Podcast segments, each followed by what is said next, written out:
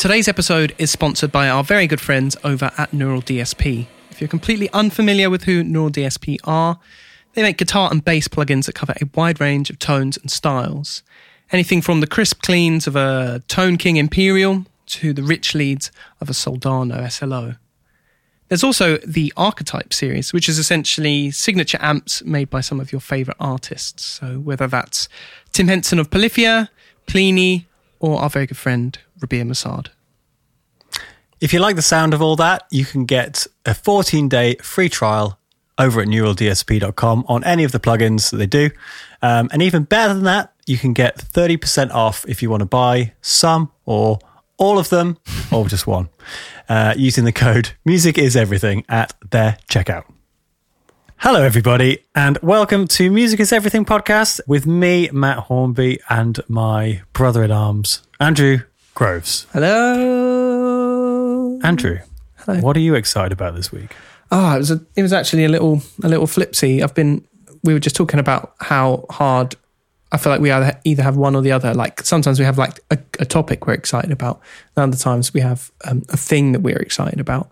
And um, this last couple of weeks, actually, I've been blessed with a fruitful, healthy, free flowing deliverance of goodness. and it's Nice. rare. I I find it really hard to find anything that I really like most of the time. Or I find, you know, I have the things that I really like and I just go back to them a lot. So I'm always um, super grateful when something kind of reaches out to me. Do you think? Do you think this is making you more aware of how much you like stuff, Maybe. or are you, or are you looking harder? No, I, I, I'd like to say like, oh, I'm that guy, and I actively pursue goodness in my life, and that's mm-hmm. kind of what I would, you know, actually on the topic of that, that's kind of what I think this place is good for.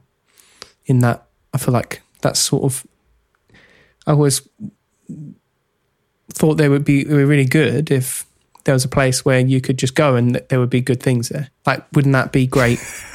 you know? I love the concept.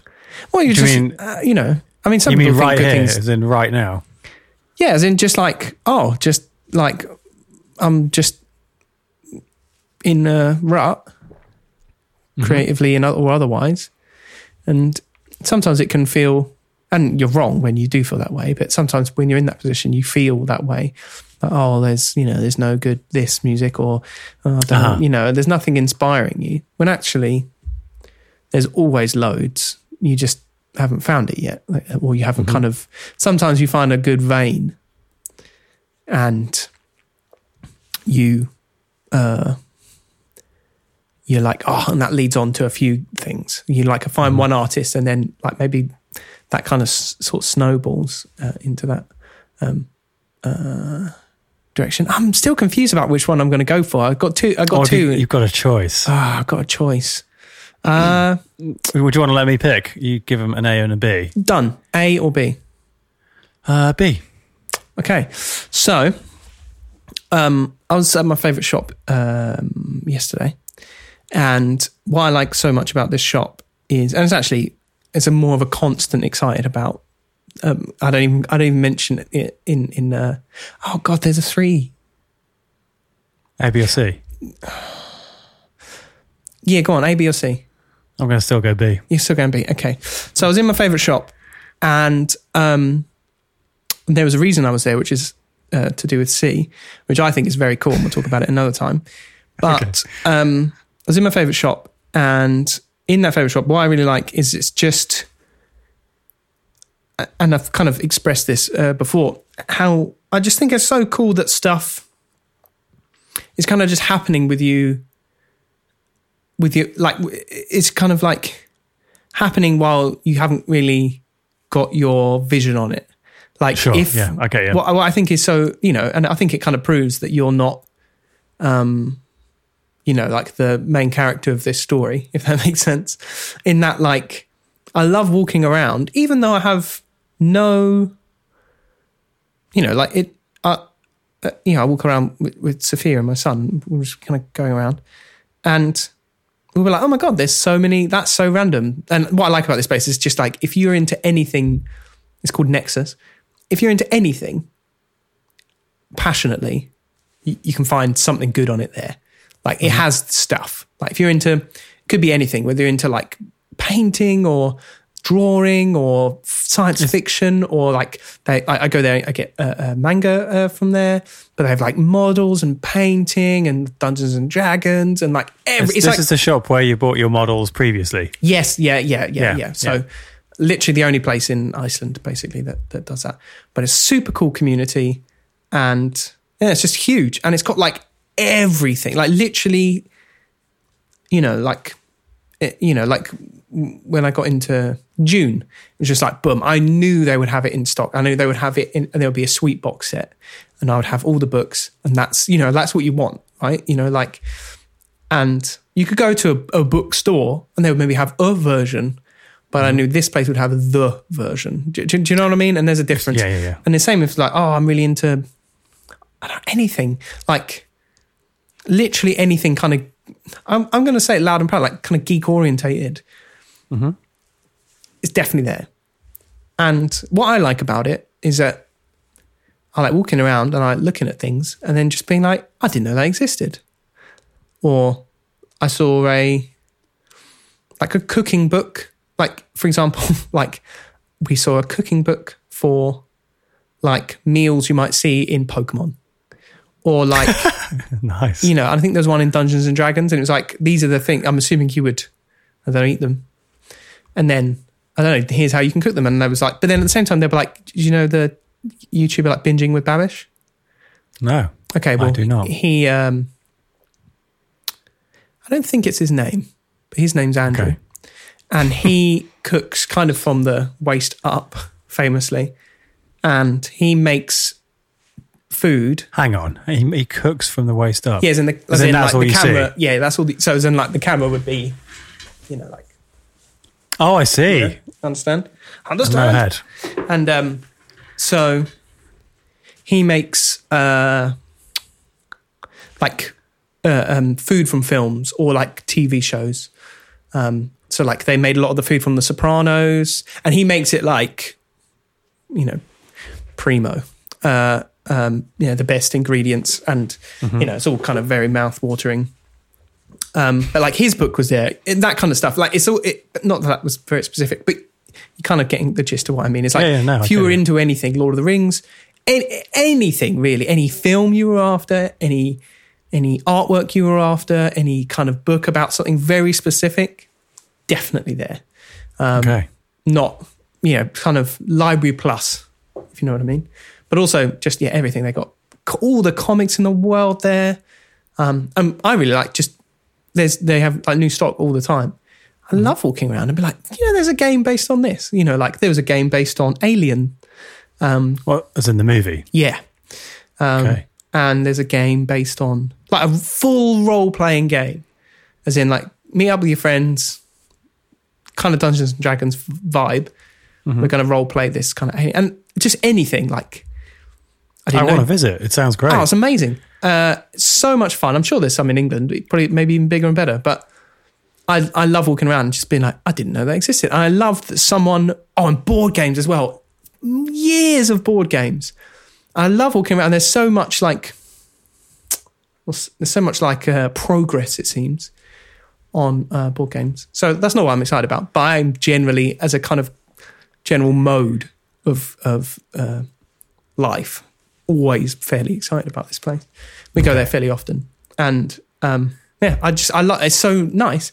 And so the other day we were just looking through um, uh, drawing books, and like I love the idea that I'll have the time to spend and to learn drawing and painting or anything visual. Really, I I have really good ideas, but I know that it's a full time job really to get into said thing um, whether it's you know learning Blender or 3D up design or anything like that. But I would love to be able to put something visual to music, you know, myself. Um, I just I just don't have the time, uh, and so what I often do is look through all the books, thinking and dreaming of all the times I'm like, ah, I'd love to sit and like I wish I was just I had the time, you know, um, and now I have extra no time.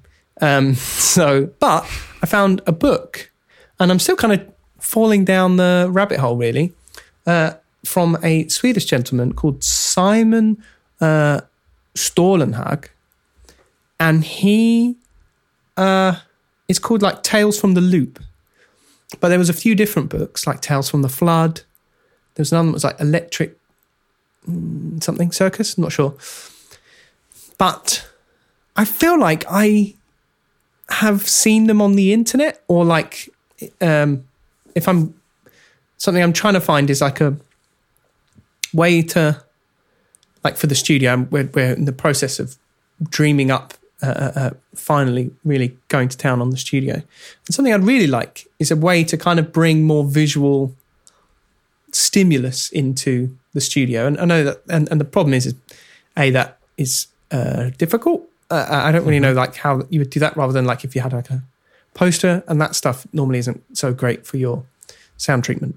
Um, but I find that also inspiring and I love like looking at something and really taking my time and looking how it was made and what have you. Um, and I use Pinterest a lot for that. So oh, like, that's great. I'm a very, I'm, I'm increasingly realizing I'm so much of a visual person and I just want to, uh, I love falling down rabbit holes of just picture after picture and finding like some art that is kind of like similar or close to an idea that I'm thinking of. And it's kind of nice to like, a huge part of my process of doing things is just is just kind of daydreaming about how that would feel and being in that situation and just the kind of smell of it and the feeling of it and and maybe some of the how I would feel in that situation or how they would feel whatever um, so yeah this guy he's got and I I, I, I oh, this is a half researched idea but basically there are these books and from what I can tell now there's a series on Amazon Tales from the Loop. Yeah. Uh, and there's also a board game because we found that. But it seems to be this kind of post uh, or kind of, let's say, mid apocalyptic um, time where it's these kind of, I can describe it as kind of um, Gregory Crewdson, if you know who that is. Um, I do not. Kind of meets well, it's like War of the Worlds. Yes. S- yes. Star Warsy. Yes. Gregory Crewdson meets War of the Worlds. And what I, it, it's become a thing I've become really ex- excited about uh, recently, or an idea that I, it's just kind of been sat there brewing for a really long time. I love this idea of like this real juxtaposition and like what's really cool about his works. And they're kind of, they look painted as far as I can tell, or, or, or kind of uh, uh, uh, drawn. I'm pretty sure they're digitally drawn um, in that there's this kind of cool juxtaposition of like, uh, like, um, and what, for example, let's rewind. What I really like about Gregory Crewdson and what his work is, is that he takes these enormous kind of slice of life pictures. And when I mean by enormous, I mean as in he goes to a town. Eh, he's very uh, uh, uh, passionate about kind of middle America. Um, mm-hmm and he will go to a town and he will basically kind of buy the use of a street or even like a whole block um, and then painstakingly kind of get actors and and I mean and as much as if they want a snowy scene they will turn that entire street into a snowy scene um, and then for he will take purpose? for what purpose to take this to take one picture no. Yes. Um, and for example, he'll take that picture, and I think they do the Skrilver, uh, silver method.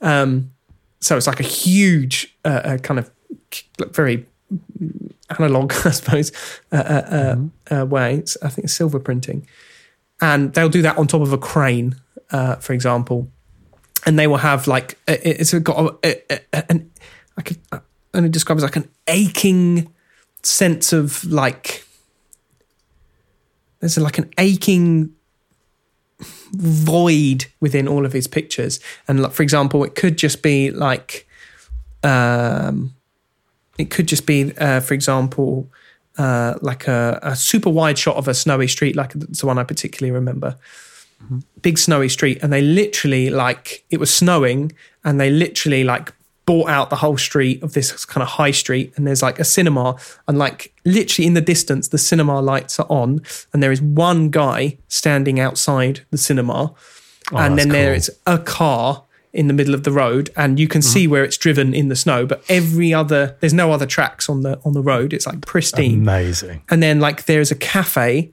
um, with one uh, like a lady behind the thing, and then there's like another store on the other side of the street, and they're the only lights on, and it's this very twilight kind of looking light. And obviously, they just took it on this huge camera down one end of the street. It took them, you know, it takes them months uh, to do. Very, very expensive. Um, there's a great film about it. Actually, I've forgotten the name of it, but there's a really good film on how they make it, and it's just got this kind of like like looking at it, there, like I say, this aching void of a story. It feels like you can, like it really pushes you to imagine what's going on, and like some of the the setup is so, um, like kind of like not visceral, but like it, it kind of like really like pushes you to create a story or wonder what happened there, and like often Yeah, because I guess it is quite a unique scenario. Enormously. In, for, for it to be real, uh, you kind of go, where are all the rest of the cars? Like, where are the rest of the people? Yeah. all, the, all, like, all the the, kind of the, it- the lack of other it things. will be like a huge, you know, street, and there will be like very purposefully, you know, the angle will be set so that you can just see into that cafe window, and you can see the lady maybe slunched over the till, and you you start making a story up, and you can you're feeling their individual lives and and the mm-hmm. relationship between them, and and you know why is the car there, and why is he outside the you know the cinema, and even like what's playing and that kind of stuff, like and all his pictures are really like that. And there's this just beautiful sense of almost like a sense of longing uh, within all of them i find. And um yeah really really powerful. And so uh, imagine that kind of with like a very kind of i would say the ones i saw were fairly kind of middle or, or certainly very american looking. Um but obviously i'm assuming maybe they're even swedish looking. Um these kind of regular kind of scapes, let's call them landscapes, cityscapes, whatever. But then imagine that with this like juxtaposition of of a very uh, post-apocalyptic look, uh, like a machine or a robot, and something that's also very familiar. Like you know, if you've ever seen art that kind of theorizes what McDonald's might look like in a hundred years' time, and those kinds of things, and maybe uh, there's a slight comment on our feelings. You know, there's a there's a like a, a, a meshing of of our our feelings on those. Maybe there's a bit of social commentary on that as well. And so, mm-hmm. kind of imagine that as a juxtaposition. I just saw it, and it's something that I, and it's just like connected loads of dots. There's like so many things I'm excited about, and I'm like, oh, that's that like took four of those dots and went a little bit closer. And like we we're talking Sure. about that idea. I think even in the last podcast, I was saying about the moon being next to the McDonald's sign, and in in Dortmund or wherever we were, and I was like, oh, like people uh, have more connection with the McDonald's sign than they do the, with the moon. And I, that, that kind of like that kind of idea and, and there being this kind of huge, you know, there's this kind of very involved uh, a little landscape going on. And then some like huge kind of very, you know, almost ominous looking creature and they're, and it being seemingly, you know, ignored or like, usually they're quite dilapidated. And I, I just i don't know they're just it just really like fires off a lot of synapses for me and, and kind of it was like i want to swim in this world. I want to Yeah, yeah, i want to yeah. like look at everything and imagine. And i love how cold it is. I love how there is a like a like a there's a it's like there's a story going on but i'm just seeing a bit of it you know and and and and that whole picture is really telling me the story. Um so yeah, so I, I, I mean, this only happened yesterday, and I've yet to kind of follow up on it. But I'm definitely going to be buying his books. But yeah, just and I'm like, oh, I'd love to be able to make that something I could feel. I'd love to be able to see it. You know, like I mean, I could get a big yeah. screen or something, but I'd love to be able to like really look at it and and work. I think that would just be so exciting for me. Um, so if anyone has any sweet ideas other than buying a huge screen um, to just show Pinterest on. Um, I really love that idea of of of having that kind of stimulus. I just I, I love the idea of trying to get into that mode and and and like I say, I love just sort of swimming in a in a in a worldscape. You know, Mm-hmm. um, Well, from the one you just um, tales from the thingy, Hmm.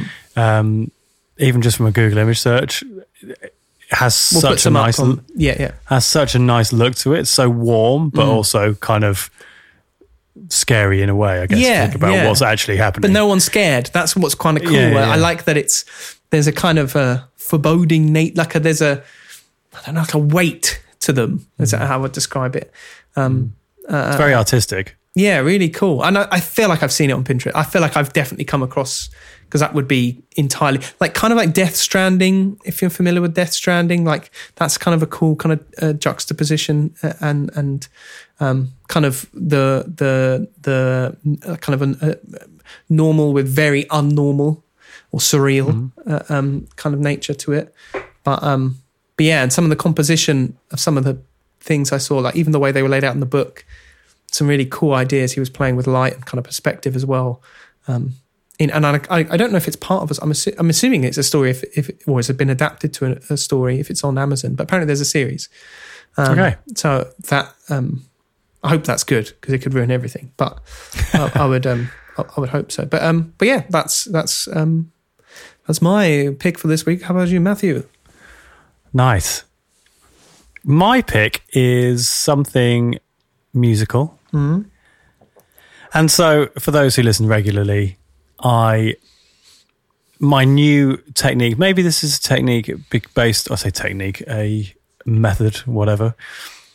This is based on the fact currently I have nowhere to listen to vinyl. Um, not quite there. However, on my phone, either on a Bluetooth speaker or in my car, equally Bluetooth. So How when is you the walk, car? Get, I thought it was Uh, dead. no, it's not dead. It, Oh. it was it was a little bit poorly after my trip because it kind of sat around for a long time. Alright. Um, but now I've given it a lot of love. But then a few more things have broken. Oh. But that's this is part But of you can still sit in it and listen to music. Still listen to it. sit- yeah, listen to music. That's what you and mean. take sh- and take short journeys. okay. Um, but yeah, if it, if you have an old car, this is just you always have Mm. a list of ten things which are wrong with it, and that that never goes down. And just one will go off, and another one will come on. That's it. So um, you smell that? You know, that kind of game. That's when you're a real dad. You can be in someone else's car and you'd be like, you know, your exhaust is blowing, don't you? And then they're Yeah, like, yeah, what? No. And you're like, yeah, Yeah, all that clutch is on the way out. it's going to be pricey. that's really growing old. That's the true Yeah, price exactly. of growing old. You get to be that Exactly. guy. Yeah, but rather than being younger and going, oh, what? Yeah. 500 quid. 500 quid. Can't we just Uh, leave yeah, it? like, oh, you knew it was, but you've just been ignoring it. You're like, hopefully, yeah, when I turn it on again, it'll have just gone away. Yeah, exactly. I was in. I went to the supermarket the other day, and um, it was really hot. Hmm. And I got. I was in my car, and I like you know I love that I had my music on on you know Bluetooth from my phone. Arm on the window, just loving life, you know, cruising about thirty mile an hour. Here we go. And uh, I was like, this is a great day. Got to the supermarket, went to wire my window up, and it just went, and a big something fell off. And then my window was like on this really jaunty angle the glass. Love it. And I was like, oh, for God's sake. And uh, managed to get it closed. And then on the way home, I was like, I am so hot because I can't open this again. Hmm. So that's just a day in the life of owning an old car. You're just going back to manual. Was They- it? you know, well, no, no, no, I- you know. no, no, no. It's a manual winding window. Oh, and it's just lost. Was it but just it just, off the tread or it just, yeah, broke. So it's all fun. Luckily, I managed to close it. Kind of Sure. the, the double hand technique like that. Sure, Yeah. sure, sure. Well, at least if it is um, like manual, at least you there is a case of you can sort of bodge it for a bit. Oh yeah, It's just one of those things it. where you're just like, oh, it's fine. You know, exactly. sometimes exactly. it, I, I've definitely experienced where you can kind of wind it down and, and it's like not going down for a bit, and then you're like, don't worry, you can kind of wiggle it down again and then uh-huh. wind it back up and kind of just shuffle it back up again. you can do that. Yeah, the, Little always of, risk little is bit of cornflakes packet, maybe. you know. wedge something That's it. falling down. yeah. Yeah, yeah. It's always the risk that if you end up somewhere and you can't get the window to close again, Sure. it's like, oh man, someone's gonna get in my car. Well, or you play play the game where you're just like, there's nothing in the car and no one will come to steal this. So No one you know, it's like just leave it unlocked. Do you know what I mean? It's just Yeah, it, it's mm. weird because when you love something, it's quite easy to assume that everyone feels the same. Sure, sure. Most people probably go, "What on earth is that?" Yeah. Um, Anyway, that's not what I'm excited about. I'm actually the opposite of excited. But um, I was driving around on shuffle, and this is my thing. I keep actually from the podcast. There's been so many recommendations that I are fantastic, but the only way to digest it is to kind of just shuffle it between Sure. stuff you already know. Yeah. So you're like, oh my god, what's this? Um, but a band I heard about a few years ago, kind of listened to a little bit, but didn't delve into. I'd say properly to my on my scale. Um, a band called Black Midi, who you might have heard of, and maybe their name popped up more recently because they released uh, a new record, I think, quite recently, or an EP apparently Okay. in March. Um, and they've got an album out this year, but they had their debut album Schlagenheim, uh, spelled in the German. It looks German. Yeah, I'd say it's German. Um, I don't know what it means, but Well, Heim, home, something home. Schlag. yeah, Schlagenheim. Anne And please type in the comments what this means in the future. in the future comments. Um, but yeah, it came on. The, the opening track from that album came on the other day, and I was like, "Whoa!" And it's the first time I've kind of given it. It's okay for those who don't know Black Midi. It's kind of chaotic, post-punky, alt rocky uh, noise rock. I've seen it described as. Uh, it's very energetic guitar music and great drumming very jagged angular but not not kind of discordant uh, guitars uh, the guy's voice reminds me of some mix of uh, benjamin clementine if you know him david bowie and antony antony and the johnsons it's like A plumminess. very huh a plumminess to it. plummy. Yeah. I- maybe I don't know what that means, but, but um, it's definitely like it's so unique, and maybe that was sometimes that can be a Obstacle. I want yeah like a barrier to entry a little bit. It's like whoa, did not see that coming. Um, and then with a bit of time, you kind of you get it, and it clicks. And the other day, I really got it. Um, this opening track came on, and I gave it I gave it time, and I'm really glad because it does a jagged thing, and then it all kind of falls down the stairs in the middle, and then literally, and then the last bit is so worth the wait. Just how it all kind of comes together. Um, I've been quite vague, but I think you should just listen to the song. It's it's the best thing to do for everyone listening.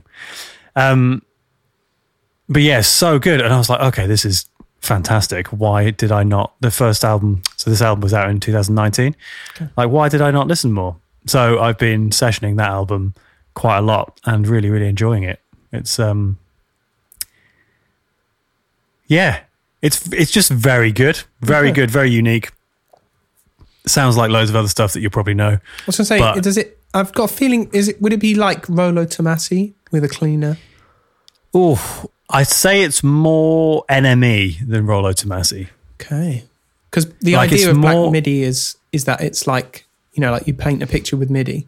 The idea oh, that Oh, really? it's like, you know, you feel it's every note. You know, if you look at the MIDI piano roll on Yeah. the DAW, that I thought that was the idea, isn't it? Is that like that it's like you're you, you know, whereas you if you made a nice piano, Well, thing, you filled like, it. blah blah blah. Yeah, that you're like Nice. you made like a big Oh, cloud. I've never heard that before. I thought that. Fine, I think so that's, just- I thought that was the idea of what. Like, when Maybe. someone said, "Oh, it's like you know, like, like oh god, that piano part uh, you is really complicated, amazing." They're like, "Oh, you should see the thing. It's like Black MIDI." Do you know what I mean? Like, Got you. Got I, th- I think so, that, that's the one was my and the more notes, the more noise. So Yeah. I guess, yeah. I, I'd say that relates to kind of.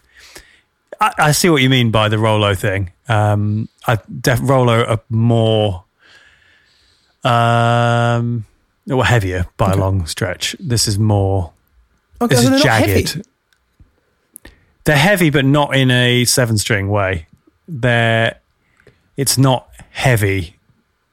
It's noisy. Okay.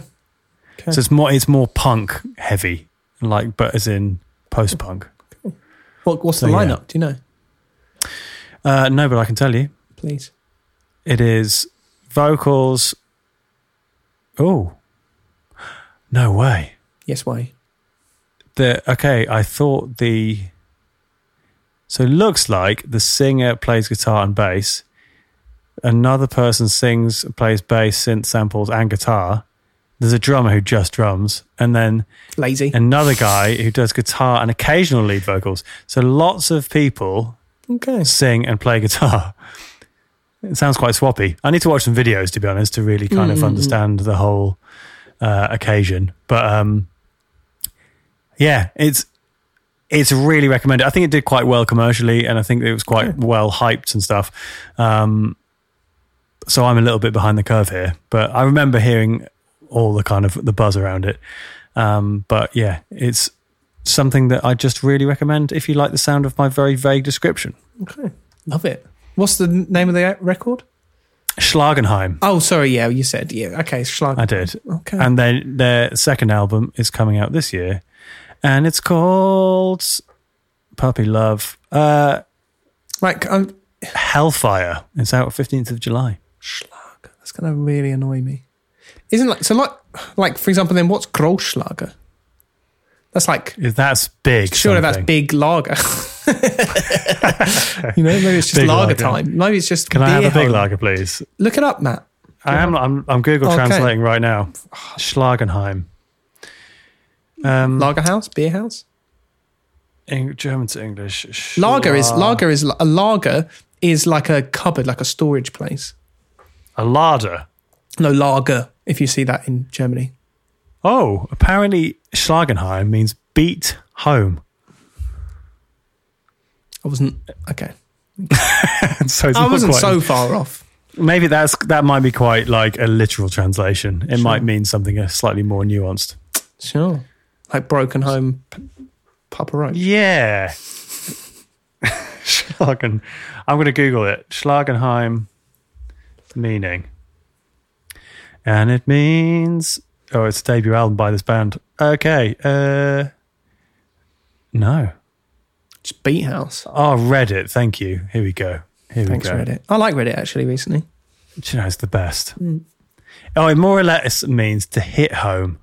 So like when something really Ah, hits something home. hits home. Okay. Oh, there you go. Sure, Anne is just livid. She's She's, like, full "What are on caps doing?" locks by now.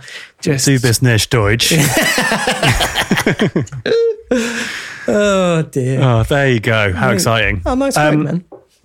Yeah, it's cool. I like music these days. I think it's. Um, I, I, I, I say this, and we've said it loads, but the amount of music we have discovered through this podcast Yeah, man. is silly. Some of my favorite music of the last like two years has been through this podcast. So And also for that, we thank you.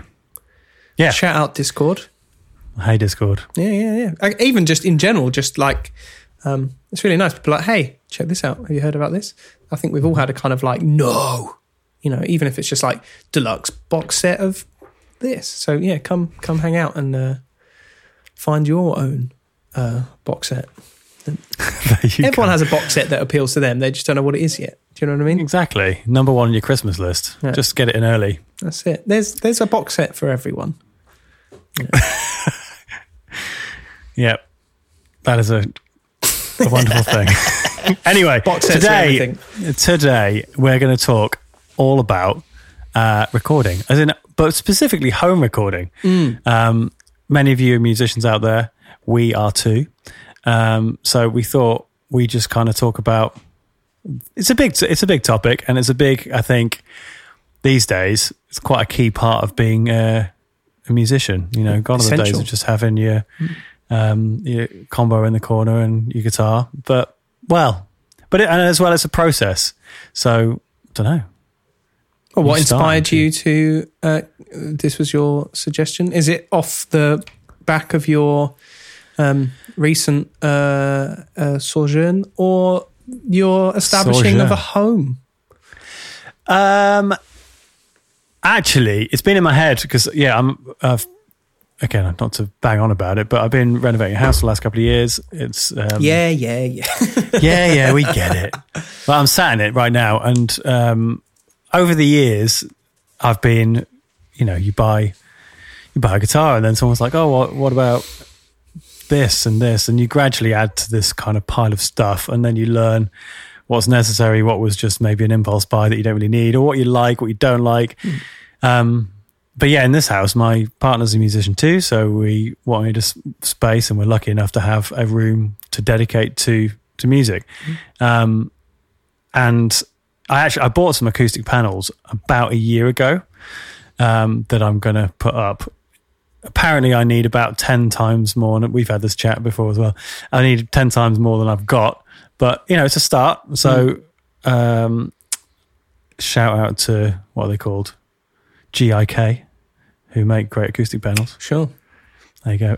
Um, yeah, and actually, they have a free, not to plug them loads, but they have a free acoustic uh, consultation service thing. So. I've been emailing this dude who's being kind of asked loads of questions about my room specifically. Mm. And then, because I had some questions, because it's got slopey, uh, slopey sides, mm-hmm. slopey ceiling, how that affects where you put stuff. Anyway, so he's been recommending me things. So it's been on my mind in that sense. Um, so yeah, trying to kind of set this up to be conducive to being, um, I guess, not only recording stuff that sounds good, um, and again, that's a process. So um, lots of learning for me as well along the way, um, but also a space. And this is something uh, my partner's really keen on. Is that we have somewhere that's really inspiring to be. You know, look out the window and write about the view or whatever mm. you're thinking about. Do you know what I mean? Somewhere that's not just full of stuff and it's quite easy to accumulate a lot of gear, mm. uh, which is the eternal, I don't know, enthusiasts game.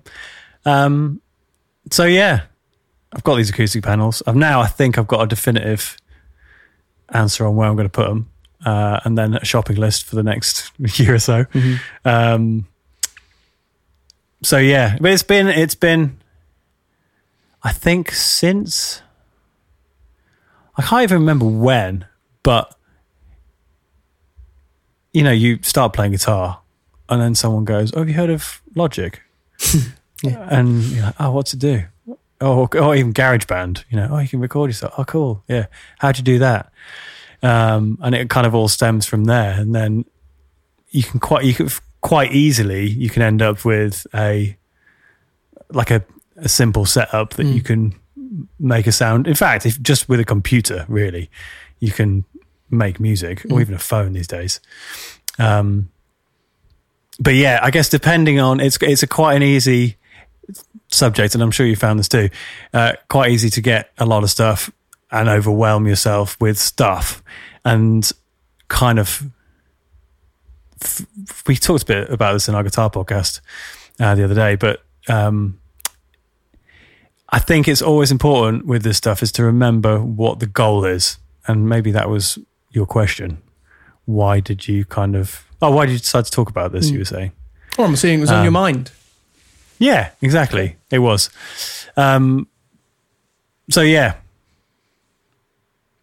and that's where that's, you are. that's where I'm at. Yeah, so I'm trying to, I'm trying to kind of, without explaining like exactly what I've got going on and getting too technical about it, I kind of wanted to just preface things a little bit. Because um, also, I'm always conscious with this kind of stuff. It's, I don't think it's a case of buy stuff and you can make music. It's mm. the the goal, and I think the goal for a lot of musicians is to make music, mm. right? Um, the availability of like home studio equipment um, and home technology has obviously increased loads and loads in mm. the last years. So you don't need to go to a recording studio to make to record your music. However, I mean, you can rent a recording studio studio for what a few hundred quid a day mm. and come out with a record. Um, but you can go down a path of spending hours and days and weeks of your time um, and thousands of pounds potentially on you know lots of gear for your home studio, uh, which could, you know, and it's it's I I really don't think that the recording studio is redundant in that sense because sometimes just going somewhere and having a a place to record something mm-hmm. and you've you've ticked the box, you've made music, mm-hmm. um, and potentially doing things at home, you can end up going on a massive mission and with with little to show in terms of music. Mm-hmm. Do you see what I mean? yeah that's i think that's i mean kind of a lot to unpack but yeah like i think on that divide between you know it- it's a very different thing i mean you know the idea of recording yourself i mean that that can become uh it's an, it can be an enormous black hole you know even even now to this day. And, and and obviously like you know, you only need to look at a uh, an interface online, and I'm sure you'll be greeted with every uh, Instagram thing of how to finish your songs and how to da da da, and that, and it's it's really common, you know, moving from uh, a performer or writer to to you know producing your own work.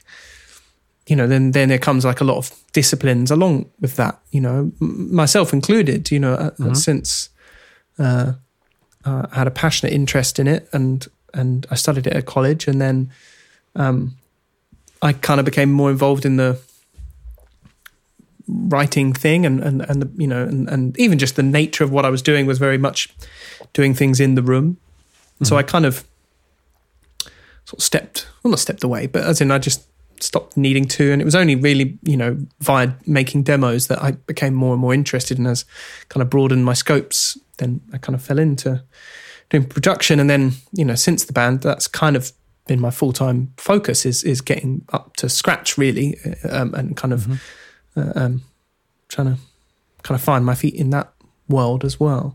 Um, and yeah, like I think, uh, and we should kind of, I feel like we should find a place to start because I feel like I'm, I'm, I feel like I'm Yeah. floundering in the middle. But like, I think, yeah, definitely like, uh, uh, it was, and again, like an interesting conversation I had um, with a friend who's a songwriter um, is um, how, you know, a lot of these traditional methods that are kind of like a band would spend however long in a studio, months in a studio, years in the studio. Um, and even, you know, the idea of, of really to some degree, like, oh, come into the studio and we'll do X, Y, and Z.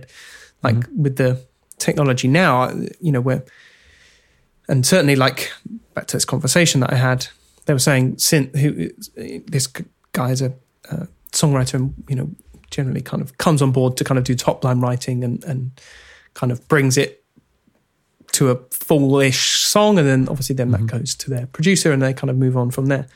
Um, he was saying like since like the whole billie eilish thing and the idea that you know they made that album and not that that hadn't been hadn't been been doing hadn't been happening for a very long time but billie eilish really kind of championed that and really brought it to a head and obviously What her- as in making it music at home on a laptop? Yeah, with her brother. Grammy award winning. Yeah. and you know, even um, like more recently, looking at like Bring Me the Horizon and, and kind of when they were working on that music during lockdown and you know, very unideal uh, circumstances. And you know, again, it comes down to that thing is like, oh, they didn't have an acoustically appropriate room, and you know, they were holding the mic and they didn't know about you know unity gain and all this kind of mm-hmm. stuff and leaving leaving headroom like the, you can hear the mic clipping to hell. Mm-hmm. All the kind of things that you know you would be steered away from or you know you would blush at the sight of. Um you know like like they just made hit records with with that you know and and that's now everyone's like oh I can just do it myself you know and it really made that it seems to have made within that scene anyway made it very popular and this mm-hmm. idea that you know the idea of the big studio it's been a thing that's been like kind of dying for a while you know or struggling anyway. Um this idea of, of you know going in I, I think like the a few things that are really stuck within studios like more like bigger recordings like drums and orchestras and this kind of stuff. But i mean like guitar technology bass technology vocals like all this kind of stuff you can do at home on headphones you know like the digital amp thing is incredible um like i say uh, Well, and more recently, guitar plugins, which well, exactly, exactly. Like I, I mean, I've got, I've gone from, you know, obviously I have my amps, but then the uh, impulse response, uh, and then on to using just the plugins themselves. Like they, the uh, like the the neural ones I've I've tried. I've uh, and I've tried like the Kempers and um, oh, the other one, Fractal, like, um, and they're all kind of inching closer and closer all the time. And um, and certainly with the impulse response thing, like just solves so many headaches of recording. I like that's the even like practicing and stuff like that. Like that's such a big mountain to overcome. oh, sure. you know- and it's it's. I think. Well, the age old question uh, when I was growing up, anyway, was the, it's the turn it down question. Yeah, Yeah. turn it down. Everything was too loud. So Mm. you're at home and wanting to get good at guitar, Mm. um, or just play it, and your equipment means it's very loud and it Mm. annoys everyone. Um, so there's so much technology now which enables that to be quieter and still sound good because Mm. Yeah. that's always the conundrum. Um, and not be well, fatiguing. I think as well. Like that was another thing I always found that was like there was those things, but like wearing headphones, it was like awkward and like fatiguing on your ears. Like it wasn't made for Mm. that environment. Whereas, like I say, Mm-hmm. yeah, with the plugins and and and like even you get the I know Vox do one. I think Roland do one. Like the is the Air, which is like the literally Waz like a, headphones. yeah, like a like a Oh yeah. a key ring almost. You know, like pop that in your guitar. And Yeah, it's you like a wireless, wireless- headphones Yeah, yeah, yeah. you know like that's that's you know that's that's a that's a a dream you know like it's noise is so like we live on top of each other Mhm.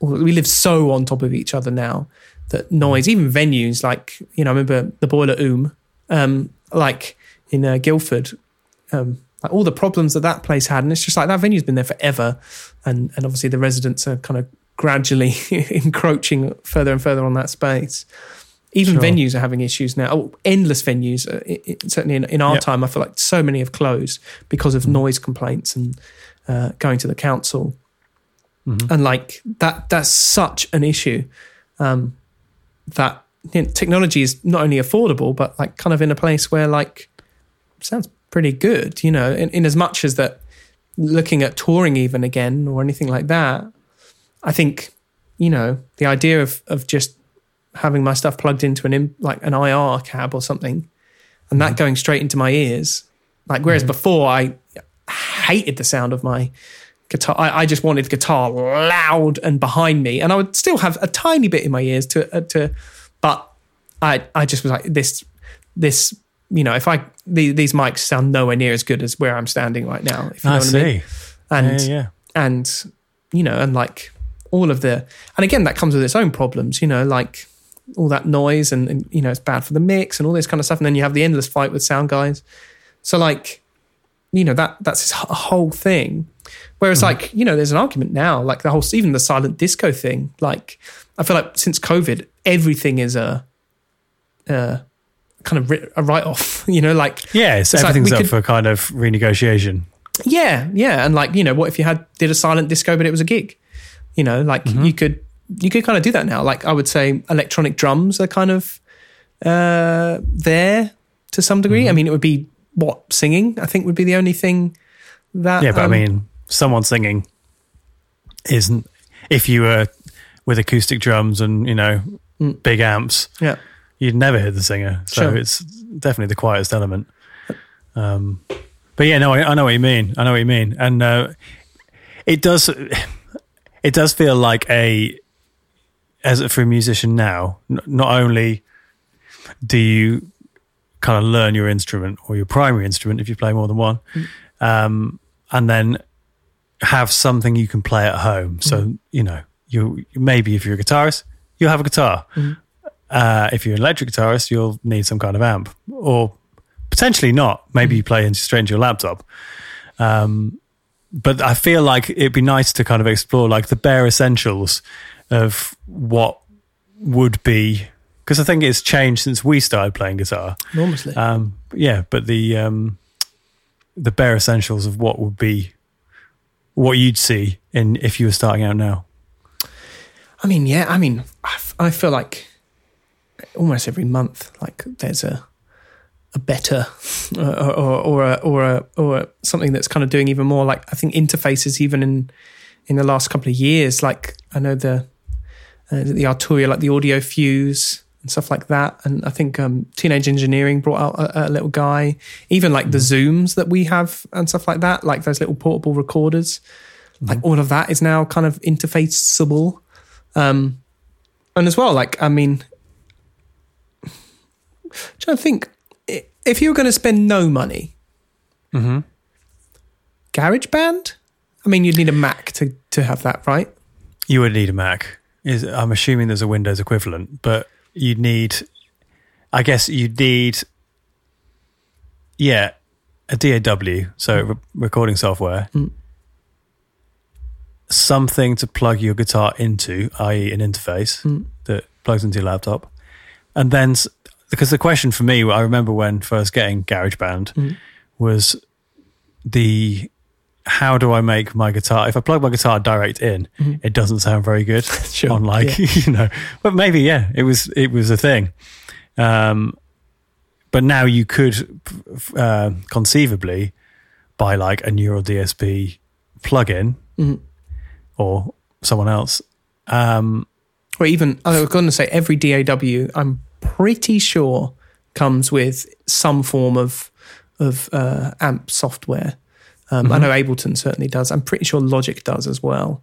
Um, and certainly, like there are tons. So yeah, maybe um, let's see if we can kind of like nail this down into something formative. So starting out, right?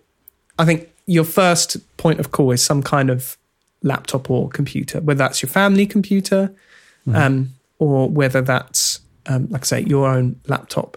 Um, there's a whole different camp of like Mac PC like fight kind of thing. I think both have their um, positives and both have their negatives. Um, Mac, I would say, is very fully formed. Um, it's kind of uh, a little more user friendly, I would uh, say, coming into something like this uh, first time around.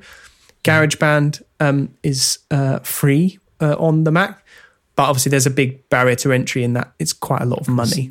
yeah, Macs are expensive. Yeah, and also that's in all cases whether you you you know you're going big or small, you're kind of stuck with what you've got. And to their credit, that they they really do last a long time. You know, I I mm-hmm. got I think I got my first laptop in 2011, and I still it still is alive and kicking today, and I can still you know sure can it can I even open uh, Adobe Premiere? No, but I can. uh, but I can um, run Ableton and, and do you know I can do work on there completely fine. Um, I'm running this right now on a 2015 MacBook. There you go. You know, seven years ago. There you go. but they they they do last, and I would say reliability is pretty high. But yeah, big barrier to entry. Um, GarageBand, you could say, is, is on there straight away. I'm I'm 100 percent sure there is a Windows version of some kind, or at least some kind of free. Is Reason free? I can't remember. Um, we can look this up. There'll be a big flashing thing saying what it is right now. Um, on the other side of things, obviously PC much cheaper.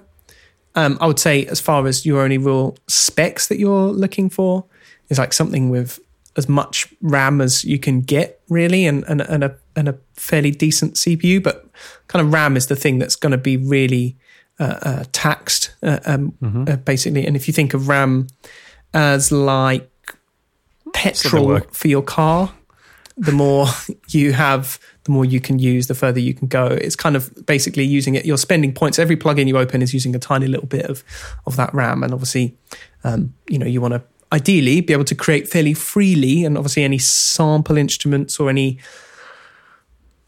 uh, like famously all the like kind of string sample instruments, uh, drum sample, all those kind of things eat up a fair amount of RAM and CPU. So um, graphics card not really so important, but definitely a, a, decent CPU and a decent amount of RAM. Personally, I would say like if you can like aim for like 32 gig of RAM, and that you're in a pretty pretty great uh, uh, place.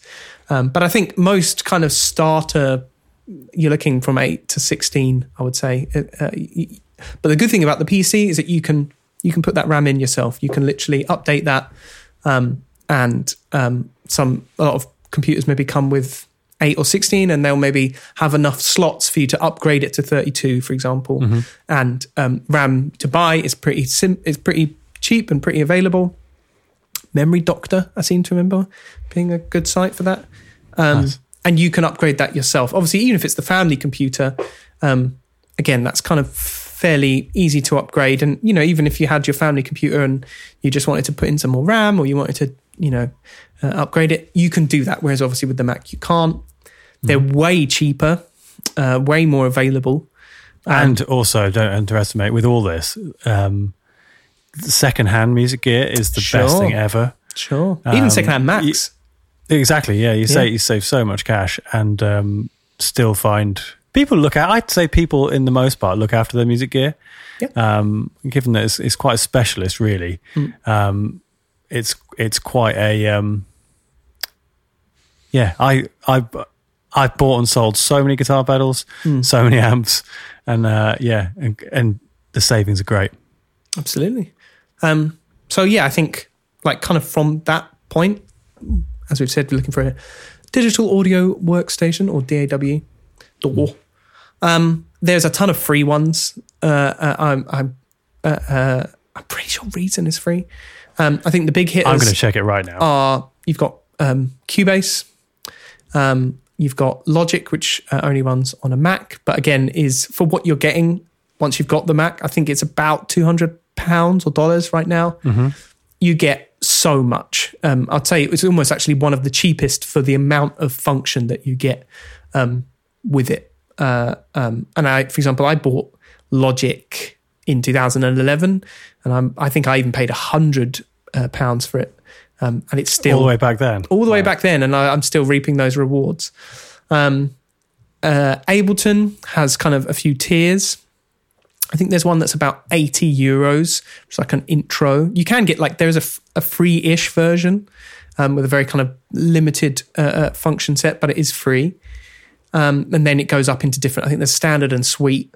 Um, with Suite really coming with uh, the lion's share of kind of plugins and um, also the Max for Live um, kind of element comes with that as well. But again, uh, Ableton super user friendly. There's tons in there for like making uh, um, m- making music. Tons of software instruments and everything that comes with it, and they're all really high quality. Um, personally, I, I love Ableton. Um, I used to use Logic a lot, but Ableton for the kind of music I make seemed to make a lot more sense.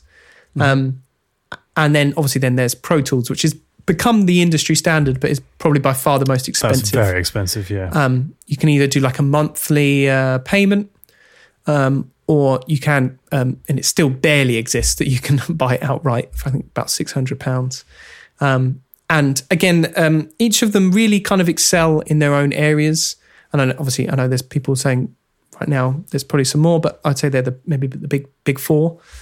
Um, for example, um, Logic is, I would say, a pretty good all rounder. Like it has really good stuff for kind of manipulation, some good instruments on there. Um, but it's also a really nice kind of platform for just recording and doing multi track recordings.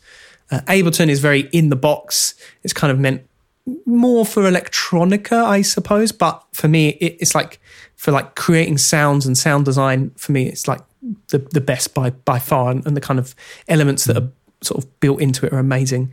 It's also very low on CPU uh, use, so it's really really good for like engineering live shows. So if you're thinking of kind of creating um, a, a, live show that you want to uh, um, uh, run on uh, a session, run on a laptop or whatever, um, like that, Ableton's a really good um, uh, really good software for that, and you can run it on like tiny like on nothing. And it- it's really really great for for doing that. And then obviously pro tools the best analogy i can think of that is to think of it as like a tape machine. There's not so many functions but what it does it does really well. Um, and so it's made for big multi-track big sessions. And so like again if you're just a band and you want to record your band um, and you know record all the drums with a million mics and all that kind of stuff it's perfect. Um, i know a lot of people who actually swear by the midi on it. Um, personally I, i've not and again they all amazingly they are all quite different in how they work. They do the same thing at their heart but it's amazing actually how jarring it can be to switch um, DAW uh, um, and and all the uh, shortcuts Tif- and all this kind of typically people everyone i know kind of has a favorite and they've Sure. for whatever reason maybe it's just the first one they found or whatever um, but they kind of stick with it Hmm. and know know how it works really well Mm-hmm. and then can because because it there is it's kind of like uh, a big blank canvas in Mm-hmm. that all the all all of these even with GarageBand for instance something or something more entry level it's it's as big or as complex as you want to make it. Mm. You can you can build a giant symphony if you want. Uh, or, you know, you probably could record an orchestra, but um, but equally you can just record a demo at home or or whatever. So it, it, yeah, there's a lot of blank space, Mm-hmm. um, which can be intimidating. But yeah, like you say, they're all the same kind of conceptually. Yeah, obviously they're, they're recording software, uh, but they, like I say, they have been adopted and, and kind of um, and adapted by by certain not genres but styles. For example, I, I have Ableton, um, but uh, I uh, well, I have I do have Pro Tools as well for.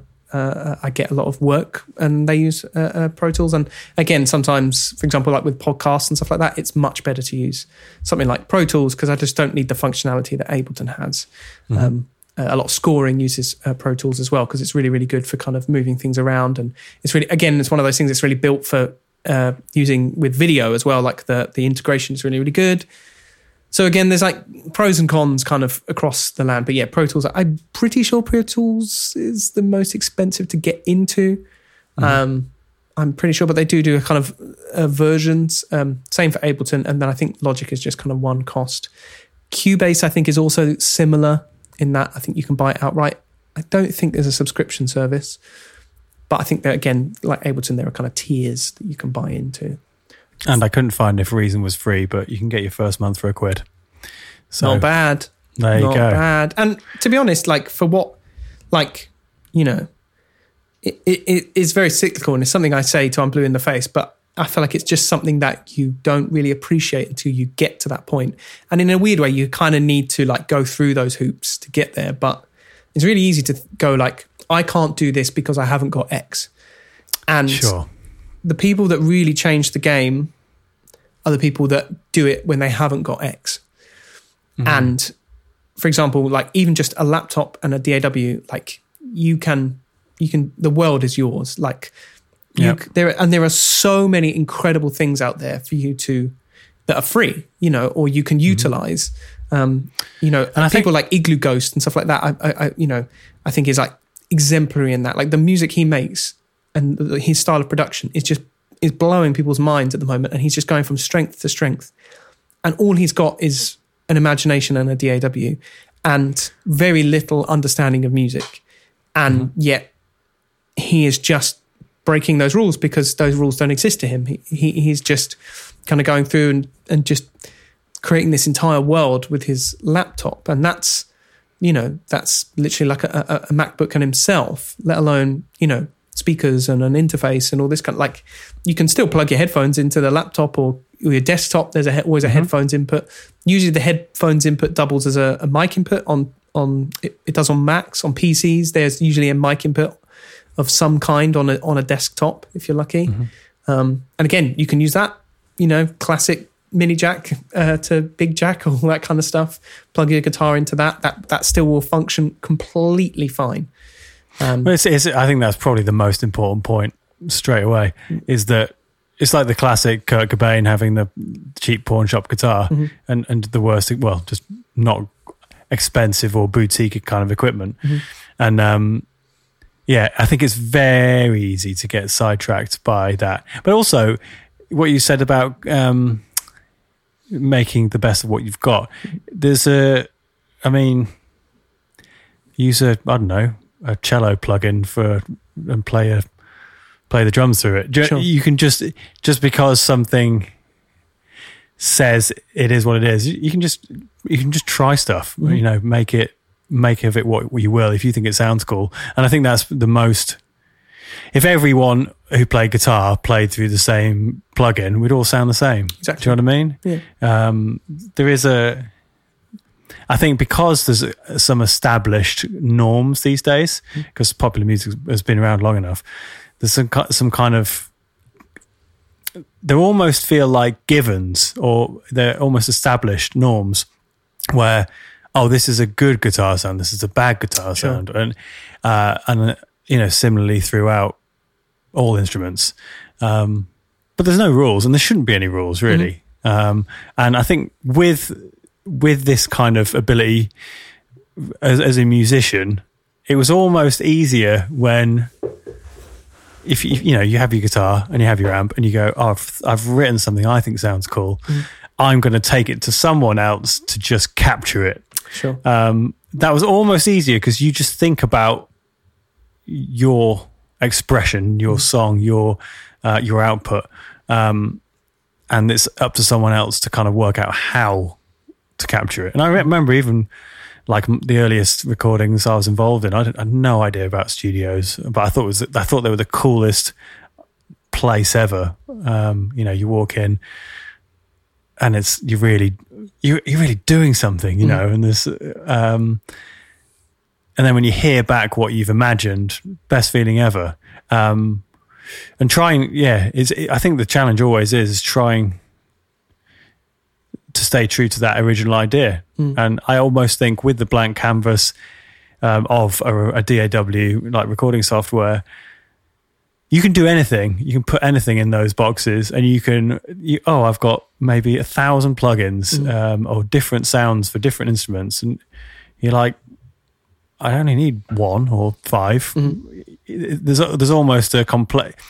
It's not even complex. It's the wrong word. It's just uh, you can get stuck by option paralysis. I think Yeah, Um, absolutely.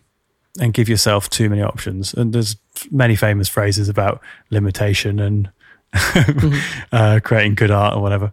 Um, but I really, really think it's true, especially with all this stuff. And maybe I'm speaking from more of a, a personal place because I do, you know, No, I think it's the hardest thing to balance. You know, I, I regularly, um, I find a lot of the people who I, you know, or I teach, or or you know, a lot of the questions I get through my Patreon are people trying to balance the the two. You know, and um, it's uh, you know, for someone like myself, um, you know, I wouldn't even I wouldn't even say perfectionist is relevant. Uh, uh, and you have to learn how to swap hats and and very much put in I put in kind of rules which change you know as regularly as my mind um you know as to to working on things and and you know I can very easily get obsessed about the sound of one kick drum and spend the whole day on that and then realize I got nothing near as much as I wanted to get done.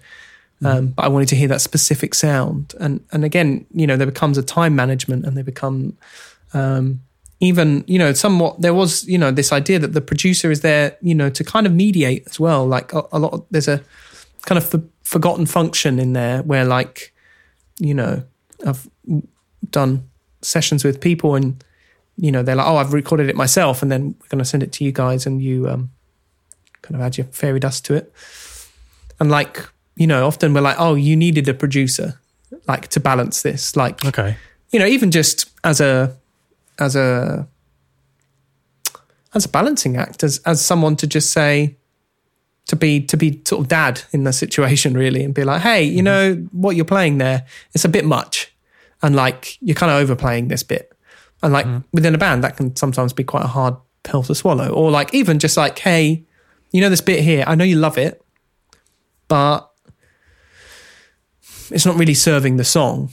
And like I think this bit's really strong and this bit's really strong, but I think this middle part, it's not really doing the, the song justice. You're not really getting the most out of the song. And that can be a really hard thing to swallow. And, and even just as a songwriter, you know, your aspirations can kind of get in the way of writing something good or, or just even, I mean, you know, even situations of, of, of personnel management, you know, it's, it's a, it's a tough thing. And, you know, I've def, you know, friends with uh, many people, including myself, who've been the producer and the artist. And- musician, yeah. and that that's a hard element within the band sometimes within a band anyway sometimes and you know sometimes you have to make tough choices and there's a lot of pressure on your head to take someone's performance and you know do the best out of it and also like it's quite a stressful time for people if anything it was a big reason for myself really pushing myself to to get much better at it originally was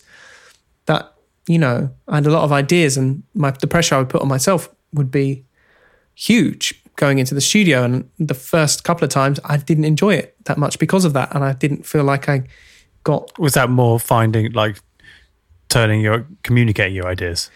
a bit of both I'm you know a bit of red light fever and a bit of um yeah just kind of kind of uh, yeah overwhelming pressure kind of thing to to make something as good as you want it to sound. And maybe you know at that age I didn't have the vocabulary that I don't have any vocabulary now but I don't have the words to really say and express or or even just the ability to express the things I was after.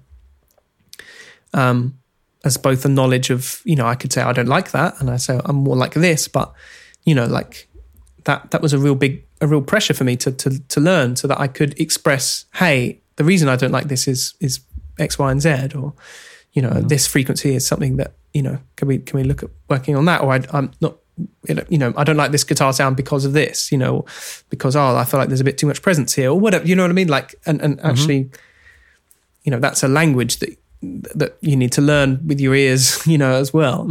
Um but yeah it's an it's it is it is a there is a discipline to it. And and and you know i think like for example like um uh something that i think is an anomaly within that is you know with the uh, advancements in guitar recording and even drums like the ggd stuff i know thomas pridgen he has one out and there's a, a million billion um drum plugins um, sure. um, and they're great. Uh, I've used them on loads of recordings, and people have thought they were entirely real drums. Um, uh, loads of options there, and more options than you could even get with a, you know all the isolation that you can get with it. Um, I love being able to like record the drums and then take the cymbals out and do treat the drums and then bring them all back together again and haven't got the cymbals bleeding all over everything and that kind of psh, psh, psh going on.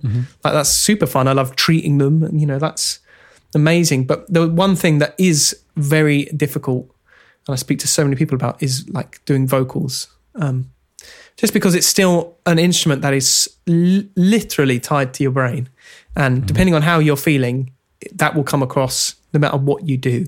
And if there is any anxiety or stress or worry or apprehension or um, you're under practiced, you're not warmed up, you're not feeling very well, um, you're um, unsure, you're you don't know the words, uh, any of those things, like you hear it straight away, and um, that performance, and, and again, like you start building in ways of trying to, you know, something that I do a lot, and, and you know, we've spoken about it even uh, uh, the two of us, the idea of like maybe setting up the vocals the night before, get the sound that you want, and like Yeah. you know, being at home, it's like cool.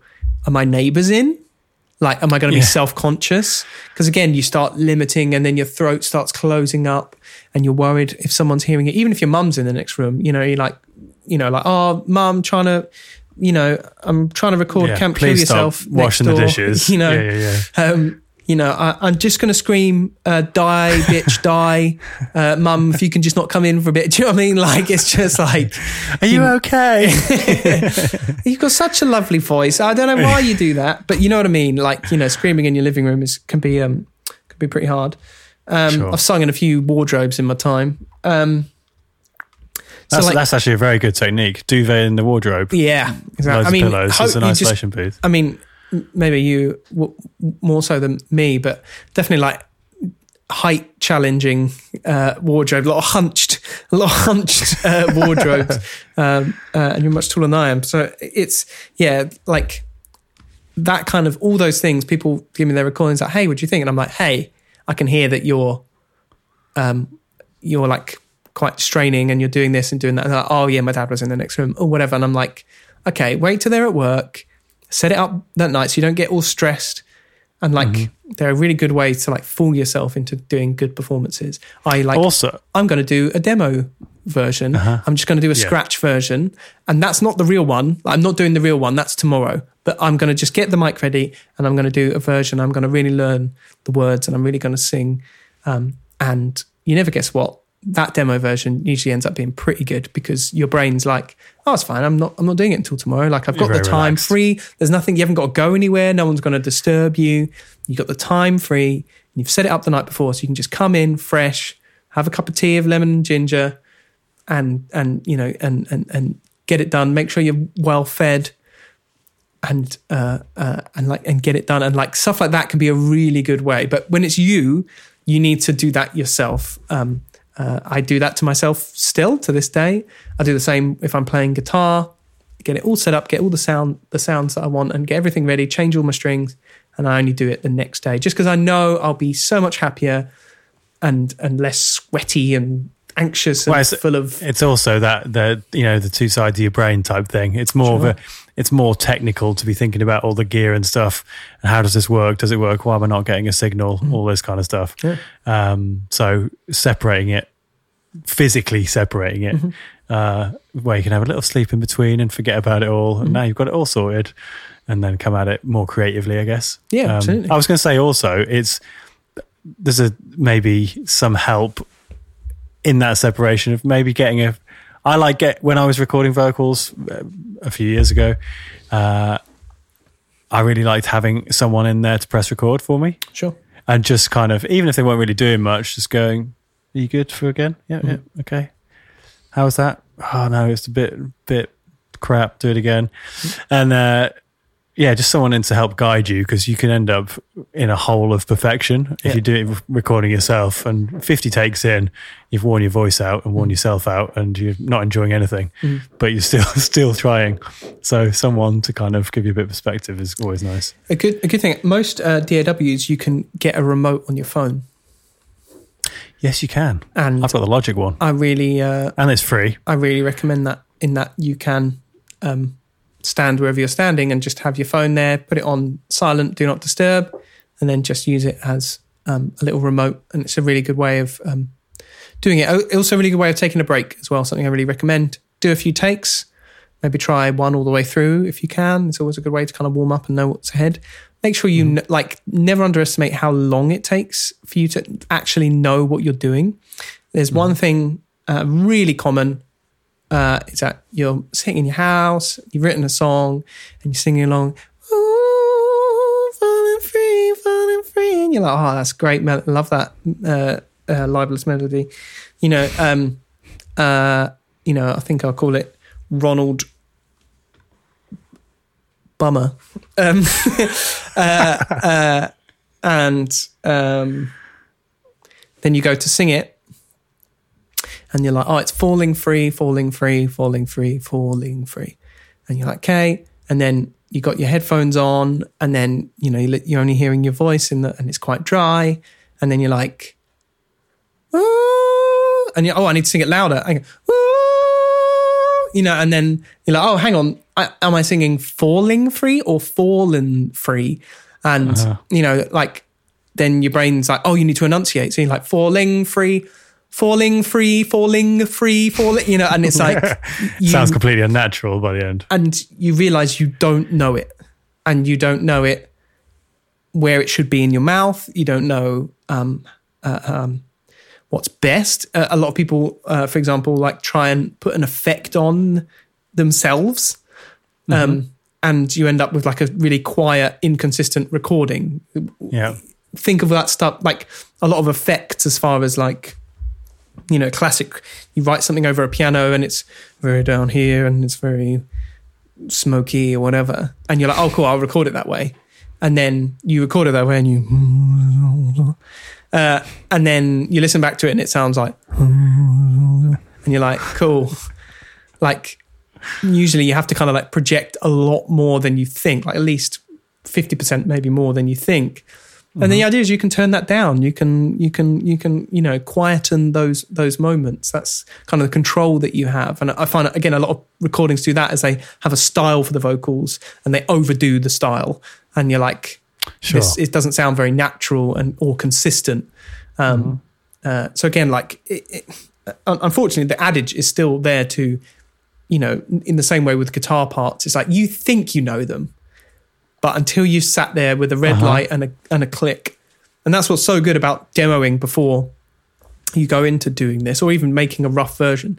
It's just it's a great way to know what you know, like find out actually Uh huh. you know, same with guitar. We've all done it. We can play a thing and uh, you've just played it. And then someone's like, okay, play that slowly. And you're like, whoa, what am I doing? what? Like, what am I do? And you realize, oh, I put in an open string there. And they're like, you know, and it's good to have even someone else to be like, no, you don't play it like that. You might find you've suddenly like adjusted the time. I've done it a billion times where I write something on the guitar and then I'm like, oh, I've got a vocal. And then I sing the vocal and I start playing the guitar part differently because the vocal's starting to mess with it. Uh-huh. And I realize I've lost a beat or gained a beat somewhere here. Um, uh, Well, also, kind of- I it's just a really good way some- of like throwing stuff against the wall and knowing what you know. And you, most of the time, almost all of the time, you don't know it well enough yet. And you need to do it a lot. Yeah, yeah, yeah. And, but also, some things don't translate. Like, uh, I write a lot with an unplugged guitar, um, and oh, it sounds amazing. Sounds great. Plug it into whatever you're recording with, and it just sounds so just messy. Sure. Um, and so, like, sometimes one of my favorite things to do is take like split the idea in half Mm-hmm. and go, well, I'll p- play this bit in this way and this bit in this way. So Sure. when you recorded both, maybe they're, you know, one each side or whatever. Um, the overall effect and the idea is there, Mm-hmm. but it's just a bit more concise. Well, I That's mean, that's the fun. beauty of technology now. Is that you know, Yeah. certainly, I mean, I would say enormously for vocals. Is is it you know you can like eh, eh, all technology all of the DAWs now have a comping technology where you can take little bits and um, Mm-hmm. they are and even obviously even with tuning. I mean, the thing I, I've said in every session is like, don't even worry necessarily too much about the tuning. Just give us a good performance. That's I mean, even timing actually can be adjusted. But I mean, ideally, a clean performance without any kind of grit or any kind of like real uh, issues or breakups in your voice. We can kind of do quite a lot with that vocal and to correct it. Uh, uh, um, you know, sacrilege as it sounds, but like everybody does it. You know, um, and the same. You know, with breathing and stuff like that. Split them up. You know, I, we did it a lot. Um, you know, sometimes there'd be a big chorus and then a big note at the end of the chorus. And sure, when I'm doing it live, I'm not in any, not in this kind of sterile environment. I can do it happily, but Sure. maybe I haven't sung in a while. Maybe you know we've not been on tour or whatever. And so it's like, cool, I'll, I'll break it up into two bits, or maybe I can do it fine. But I'm like, you know what? If I just had the take to do that big note, I could do it mm-hmm. so much more consistently, so much cleanly. I could give it so much more energy. There's no shame in that. Like we've everyone has a bit of tuning, you know, like and, and that's on varying lines. You know, it's the same reason why some I mean, laughably, there's a lot of kind of the idea of like, oh, we're going to do this live live. And it's never as good as you think it's going to be unless you're playing a fairly simple arrangement with fairly simple parts. Then then you kind of stand a chance. But you know, like you, when you any complexities to that sound, you need to be so well rehearsed. It's Yeah. in, you wait if you take what you think you need to rehearse and then times it by twenty, like it, it it it it's a special kind of rehearsing to be that consistent. Um, and it's the same thing, you know. Every, everybody needs tuning. Everyone needs a little bit of help. There's no shame in like breaking up verses. Um, sometimes we do every other line, something like that. Maybe you're, you know, being a vocalist in that situation. I've worked with loads of vocalists, and I started off thinking like, oh, these are the things that I think about, and then I started meeting meeting more vocalists, and I'm like, oh, turns out that's what we all think about, and you know, listening to them, and I'm like, is this a thing? And they're like, yeah, I'm thinking about this. And I'm like, okay, let's not do it today then. You know, or whatever, you know, like, or Yeah, like, yeah. okay, you know, like you've, have you spent the day talking? Well, okay, you know, like, let's take an hour or half an hour to relax a little bit and see if we can get a better performance. And again, knowing when to push through and when to go away When is another, another thing. That's a, it all takes a lot of a lot of awareness and I guess a lot of repetition. yeah. Um, but I guess so. Getting back to like the gear element, Sure. you've got you've you bought your computer Mm-hmm. or you have your computer, uh, and you have some software to record stuff. Maybe headphones. Um, yeah, pair of headphones, an interface. I mean, uh, just interface wise, I just looked on uh, everyone's European favorite retailer, Thomann. They It's true. for, It for is about true. thirty four pounds, I believe. You can get uh, an, an audio interface. Uh, there's a Behringer here, U-Phoria UM2, 34 quid. You Which know is- They're, and they're not. They. I mean, they get. There's a lot of issues, and there's a lot of letters to be written. But to be fair, like you can't knock for that money and for what you're getting. Like it's they're they're they're really fine. Then like I, I've Totally. uh, I've come across some Behringers. I actually haven't uh, had a Behringer extension module, and I've it seen those. Mm-hmm. absolutely does the job. Like it's just is is it is it a Neve ten? No, but it it it just it does the job. There is a lot of kind of snobbery and and you know and the thing is is that like you spend all that money on gear that you think you need to have and then watch people do way better work with way less gear who are way younger than you and Mm-hmm. Yeah. um Well, I think you can always you can always upgrade, and the thing is, it'll take. I'm, I'm maybe speaking slightly hypocritically here Mm. because I've fallen definitely into a trap of uh, well, my Yorkshire blood getting me some good deals, and uh, what is it about you guys and just getting I don't a know deal what what is is. it about this northern oh, that's that's a good deal. I and, and you're like, do I need it? Probably not, but it's too good, too good to miss. Um, but yeah, I think you could like the setup I have here is relatively simple in components. Um, so literally computer and interface and some speakers, and then so I guess what I'm trying to say is with relatively few components, you can achieve such a lot. And I think once your skill level is super high, um, you'll realize the natural time to upgrade type thing. Yeah, yeah. I've, I mean, you know, that's the part of any passion. You know, like it, no different with guitar or anything. You know, like you start off mm-hmm. with your starter guitar, and you're like, hey, I'd like something a little bit better, and you you end up, you know, you're fighting for an extra ten percent here and there, but that mm-hmm. t- extra ten percent is is hard fought. You know, and at the same time, there are plenty of people making, you know, Oscar-winning whatever with with half as much, you know, and, and being that little bit more uh, innovative. I think, like, mm-hmm. as far as, you know, for example, like even with headphones, I think there, I mean, the, I mean, we are on these, uh, well, they DT 770s uh, by Beyerdynamic. Um, I've got some 990s as well. I know a lot of people complain about them and and the comfort and the sound. And there's a lot of like with any kind of speakers or headphones, there's always like, do you want something that's kind of completely uncolored and very sterile? And the idea is that if you can make those sound good, then your recording sounds good.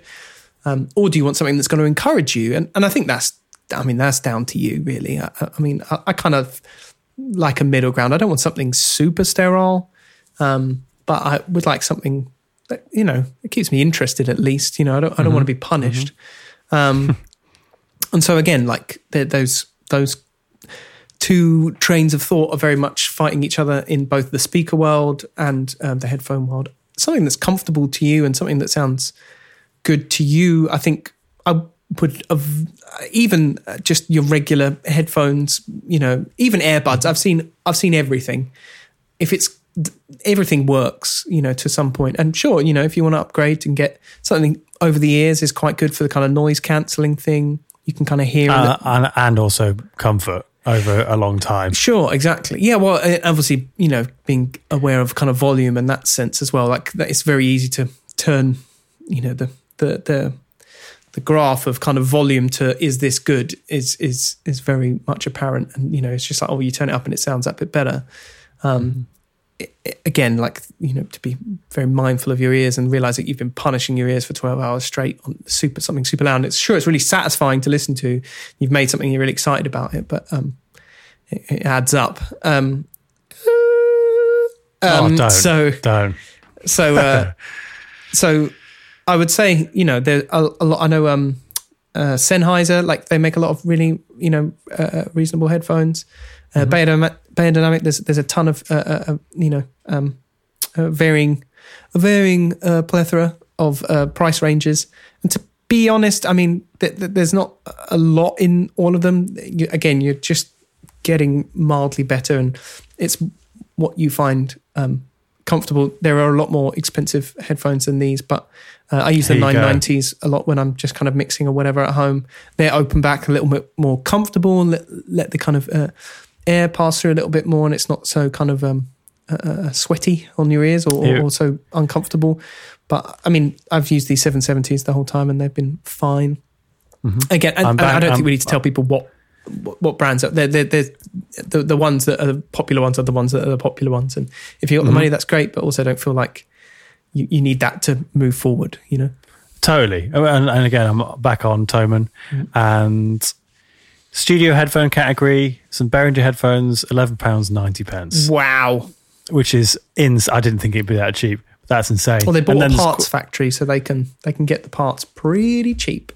Nice. Yeah. And then, yeah, there's a few Behringers. Thomann do some own brand stuff, but under 20 quid, there's the first about seven or eight options, which is crazy good. That is ins- under twenty pounds. under 20 pounds and then actually oh yeah it, it doesn't take a lot more to get a lot better but again it's like like you say there's there's it's a shame i think sometimes that that you can feel fall, fall maybe fall into the trap and go yeah i need that. I hmm. need that before i can do this. And we've all done it. I do it all the time. Oh, Still, yeah. you know, oh still.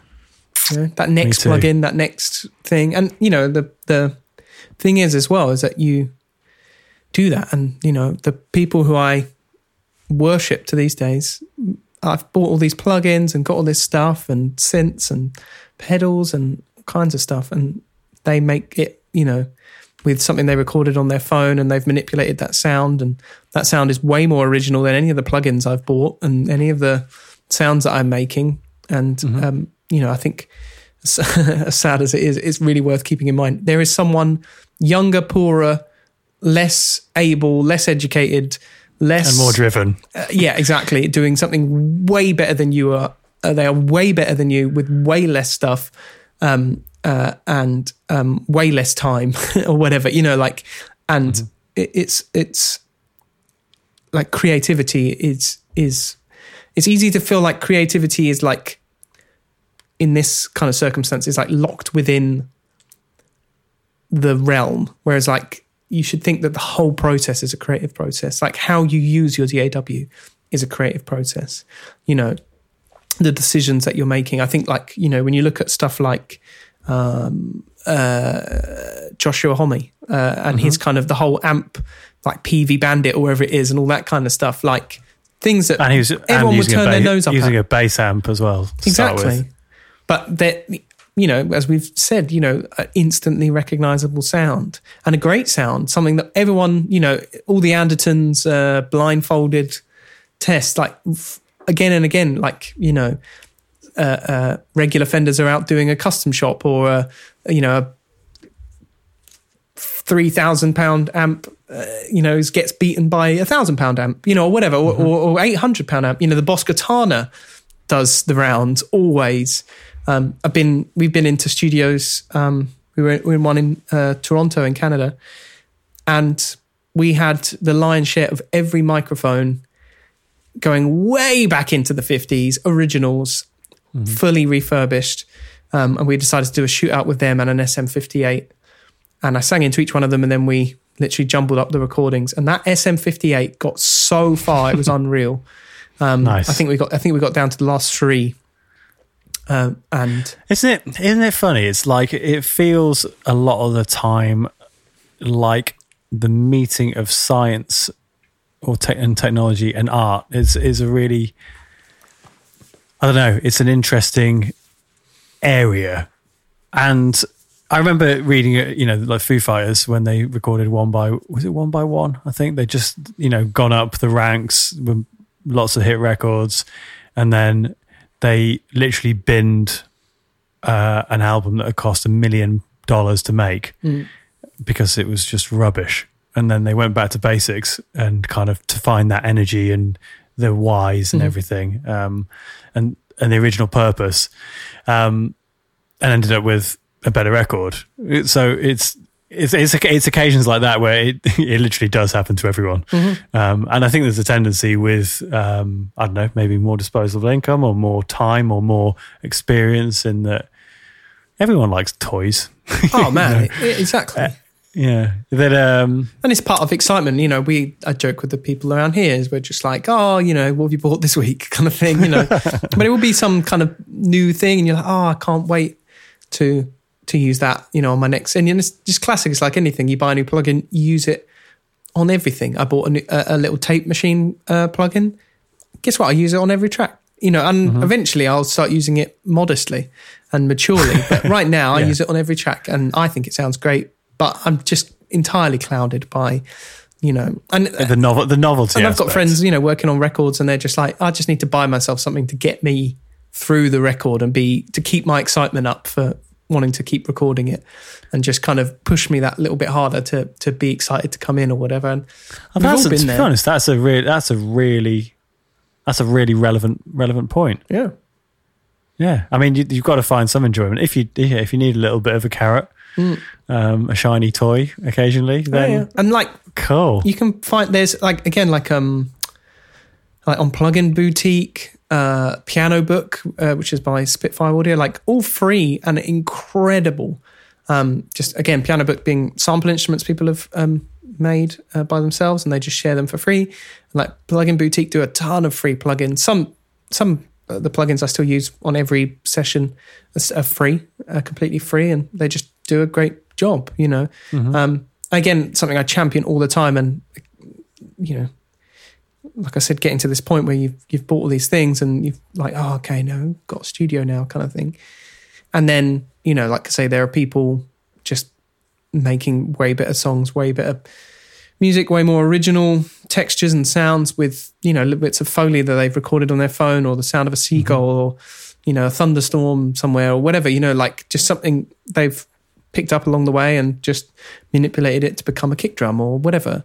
Um, uh, and so making your own stuff is again like you know going into anything try and make you could go to a music store and record it on your phone just sample a bit of a piano and, and steal it you know like uh, anything you know that that's the the fun thing of you know really utilizing your DAWs that you can make anything like there, there's it's going to be way more original than something you've bought um, And also, I guess I get the the things, those sounds that are standard Mm-hmm. now, at some point weren't.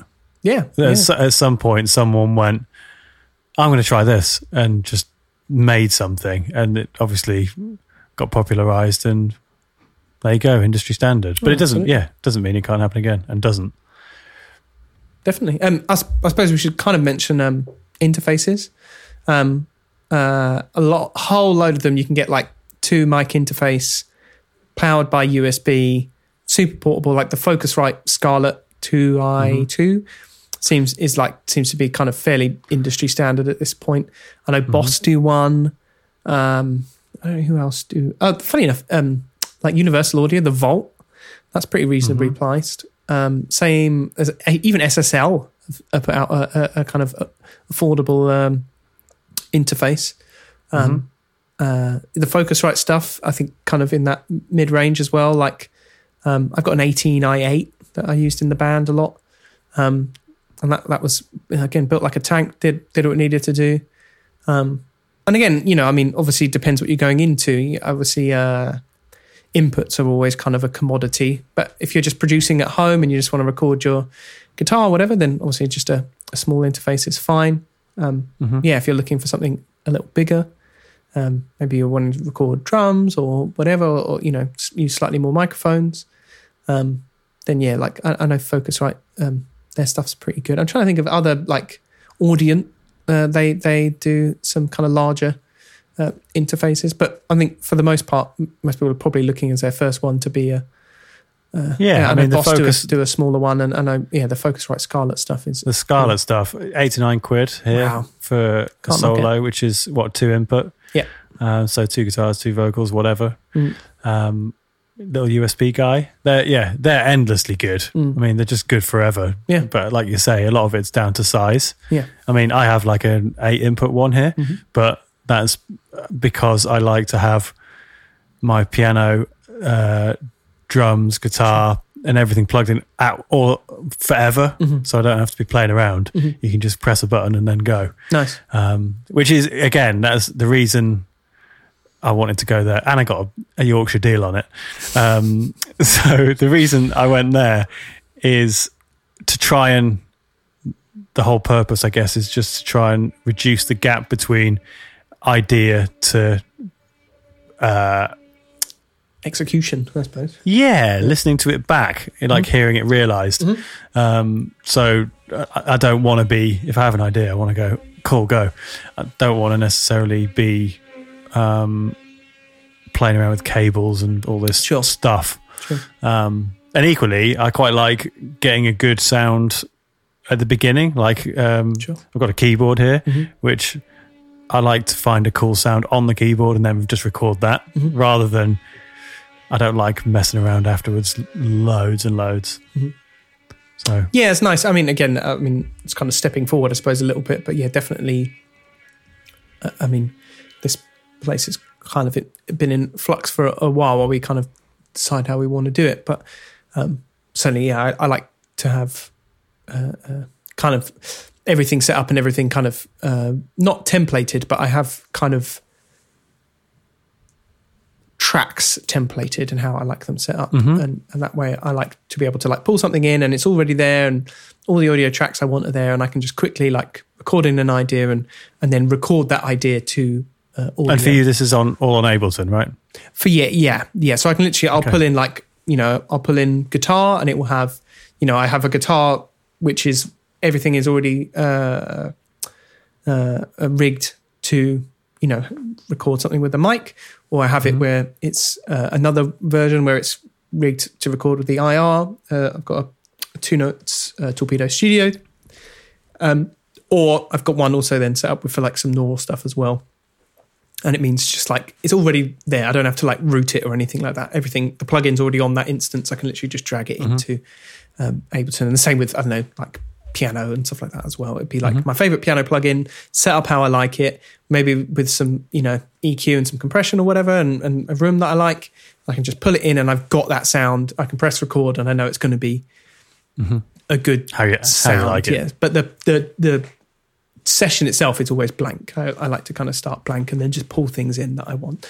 I quite Mm-hmm. I really like that about um, Ableton that you can kind of save these little tracks basically, um, Hmm. and that kind of um, uh, yeah, it's really really nice for just kind of means I can just pull in anything, and then I kind of have some blank ones that you know I know are familiar pathways. So if it's like I'm dealing with a sample or um, or I just want to you know uh, re uh, uh, like re uh, re sample something, uh, literally like keep recording itself. I, again, I have like tracks up, so that so I can literally put in one piece of audio, put whatever I want on it, and then record the version of that below it, and I can keep kind of doing that ad infinitum to kind of eventually manipulate it to what I want. But then I can freeze those plugins or whatever, so they're not you know taking up all my CPU or whatever.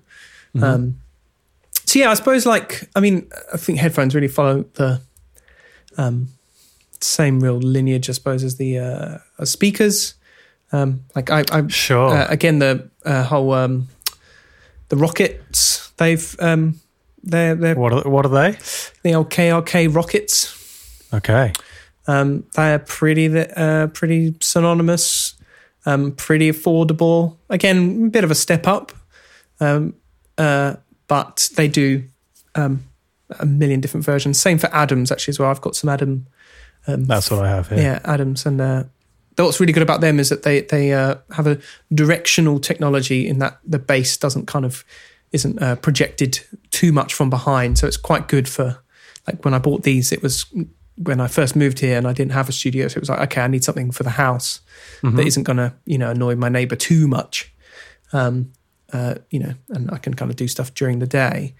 Um, so they're really really good, and obviously now I've got a, a- space. I'm gonna uh, probably upgrade them to the sevens, but um, uh, and get a Is that the A A7X? A7X, yeah. I, I um, con- consistently been in people's rooms and be like, oh, what's that? And they're like, oh, the A7X is. So it's just one up from these, really.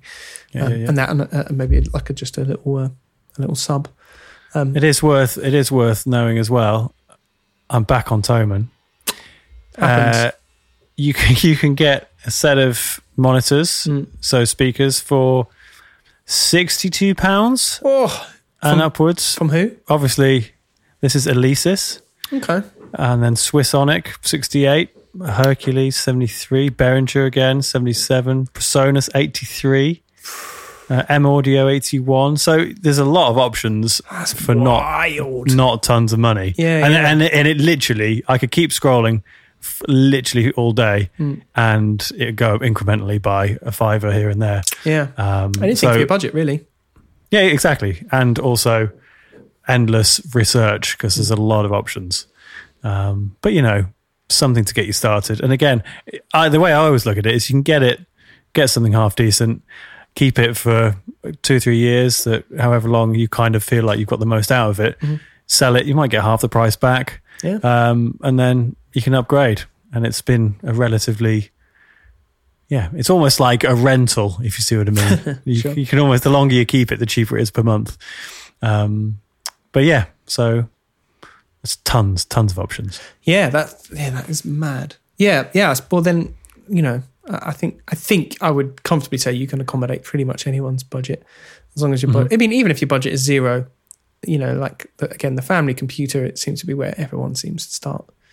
Um, uh, and there is so much available, both plugins, DAWs, instruments that are completely free. free. Yeah, and and again, like you, uh, like you said, uh, the um, the iPad, iPhone, tons of music for make. Even um, uh, on the Switch, I think there's some. I think Steam Deck, there's some. Like anything you can, any kind of electronics you can get your hands on, there is an endless amount of um, uh, music making software and sequencing and anything like that. And I, I I think maybe it's like a an ending thing is is to really embrace. I genuinely think the best things are made when you really embrace the circumstances that you're in, rather than what you haven't got or what, what you would like them to be. Um, I really feel like music is infinitely more interesting and original. Um, and so, you know, if you're not in the position where, you know, oh, I feel like I want these plugins or I want those plugins or, um, you know, or I feel like I can't do this because of that, like try your best to like overcome it.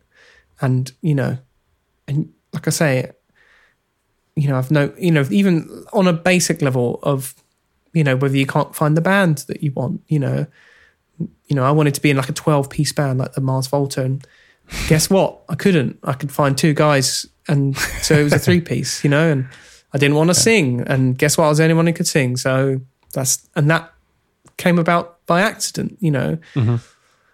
That's maybe the best decision I ever made without meaning to.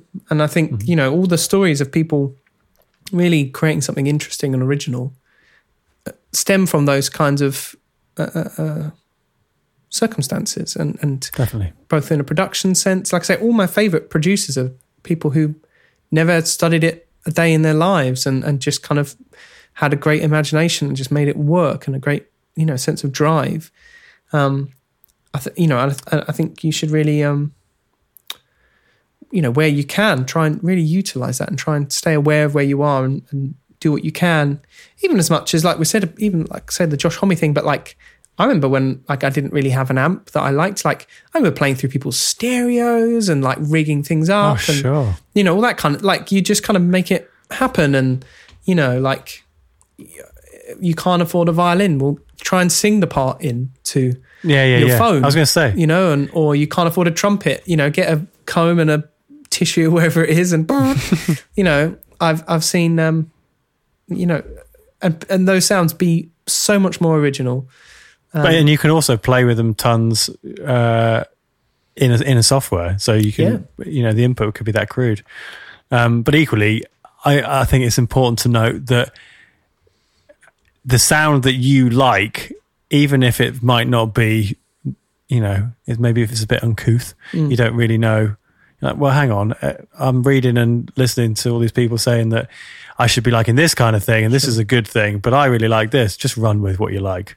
Uh, just if you like it, that's good enough. Just yeah, Yeah, that's the biggest obstacle. Is I believe I think for the longest time it's like trusting yourself sure. and your own decisions. I think is one of the biggest hurdles you face as a as anyone going into music production, make or you know demoing or anything like that. I feel like trusting your own decisions. You know, I think so for someone whose life is seemingly controlled by numbers, like you know, none of my sessions were ever on an odd number. You know, like any of my none of my faders and or none of you know, like even on your amp where it's like, what turn the treble up to full? Like that can't be right. That can't be right. You know, like sure, sure, sure, uh, sure. uh, what no it's like middle. TV volume. You know, like Yeah. and and you know, I think funny enough, a- a really interesting champion I've seen of that recently is uh, Dave Simpson. Uh, Okay. he does a lot of John Frusciante uh, paraphernalia, um, but recently he's kind of seems to be in cahoots now with Andertons, and they're doing um, your old haunt, and uh, uh, and it, it seems like he just sort of gravitates towards solid state amps and just like Lots of budget fairly- gear. you know, budget guitars, but makes them sound pretty great, you know, like, and, and, um, it's interesting even, you know, seeing their dynamic where he's like, yeah, take the middle, you don't need that, like kind of thing. And then even, you know, someone like Cap, you know, uh, Captain Lee, uh, Lee being like, oh, what? You know, and he's like, no, it'd be great. You know, I want to do like that. And that, I think that's, um, I think it's refreshing, you know, I think uh, nice Yeah, to it's see quite a throwaway. yeah, and see someone kind of um, sort of champion that. And, and he, you know, like I say, I don't think he, like I say, most of the guitars I've seen him pick up are like, oh, I just found this, or like someone recommended it, or, or someone was selling it and it was just cheap, and I've done it up, and this is like, you know, the sound I've got out with it. Um, I think it's really, really refreshing to see um, as a kind of um, uh, as a champion, and certainly someone on a music uh, uh, uh, retailer, you know, I think is is is is it's good. I think it's good, humble um, uh. Definitely. Absolutely. Well, I think that's Sweet. maybe a, a nice place to wrap it all up. Definitely. Well, thanks for listening if you've made it this far. And we'll be back next week, obviously. So join us then. If you're here, we're, oh, songs. Oh, Favorite, yeah, yeah, yeah, favorite production in a song. What's yours? I think I was trying to think of like favorite recordings, and there's tons that I love for the recording. Mm-hmm. One of the, but I feel like only a few of them have I really been like, the recording has just been like so much to me, if that makes sense. So, as true to form, uh, I've gone for Central by um, John Frusciante from his album Wow. The Empyrean. Um, just, yeah, just, I love everything to do with that record. I love all the risks that are on it. I love the recording process. Like, it's like completely not, it's completely like dynamic. Um, Like, it's not slammed, you know, kind of mastering it. And like, I love the flow of the record. I love how, like, mm, kind of, yeah, again, like all the, some of the, the risks he's taken. But that song particularly is just like every layer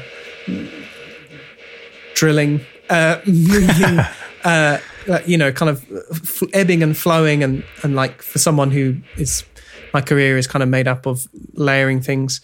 Um, it for me that I just always put on that recording, and I think we've had it actually on the Discord um, a few times. People are just like, "Whoa," because it's just like I'm just I'm a details guy, and the things I love is when you can hear the the the love that's been put into every single element on that recording and i just love that that, that you know when you can really hear someone's work and it's the little things that no one cares about other than me. But for me all those tiny little elements like add up to to, to just you know to just something monumental. And and i love listening to that record. So, and that song particularly um, has just so many cool sounds coming in and out, and they're just so rich and so so uh, uh, like kind of harmonically full, but also they're really you know so lovingly balanced and like you know they're kind of drifting in and out of each other, and it's a very kind of proggy like tune, but Sure, um, sure. But yeah, it's just it's just got everything uh, for me, and and one that's just really stood out in my lifetime. Nice. How about you, Matt? Nice. Uh, I've picked a record which I really, really enjoy the sound of. Uh, again, it's more proggy because this is in the same a similar vein of being, I guess, more produced, um, although equally not it's quite organic sounding and not super slammed. Um, is Karnivool's Asymmetry, which Nice. is the last Karnivool album. I picked a, a tune called Sky Machine, which I think is equally part beautiful song, part amazing sound. Okay. It's just it's like a I've not heard it. oh, it's beautiful. It's it's like getting in a bath, uh, which I quite often say. I think I need maybe I'm just irking for a bath. Do you have a bath? But um, I do. Do you have a bath? I've got a bath. I have a bath in my bath. Okay. Uh, the, but yeah, it's I love the sound of this record, and it's it's got a, a, enough energy. It's not just a kind of an indulgent bath of sound. Sure. It is uh, a great capture of a great band. Um, and I was thinking just now, like of an analogy.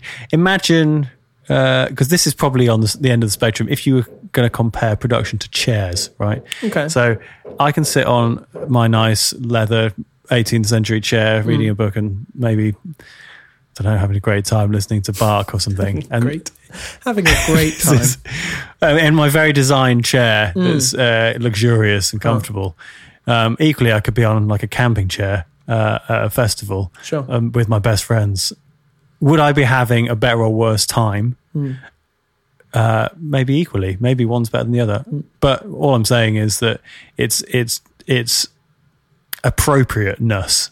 Uh, so yeah, I think like Black Black Midi came to mind as well when I was thinking about Karnivool. I'm like, well, that's really scratchy and scrappy and Mm. like chaotic, but so satisfying. And it doesn't sound bad. It's just it sounds fantastic for what it is. Mm-hmm. Um, and yeah, so I think it's important just to stress that although our picks are kind of proggy, detailed things, that you know anything goes.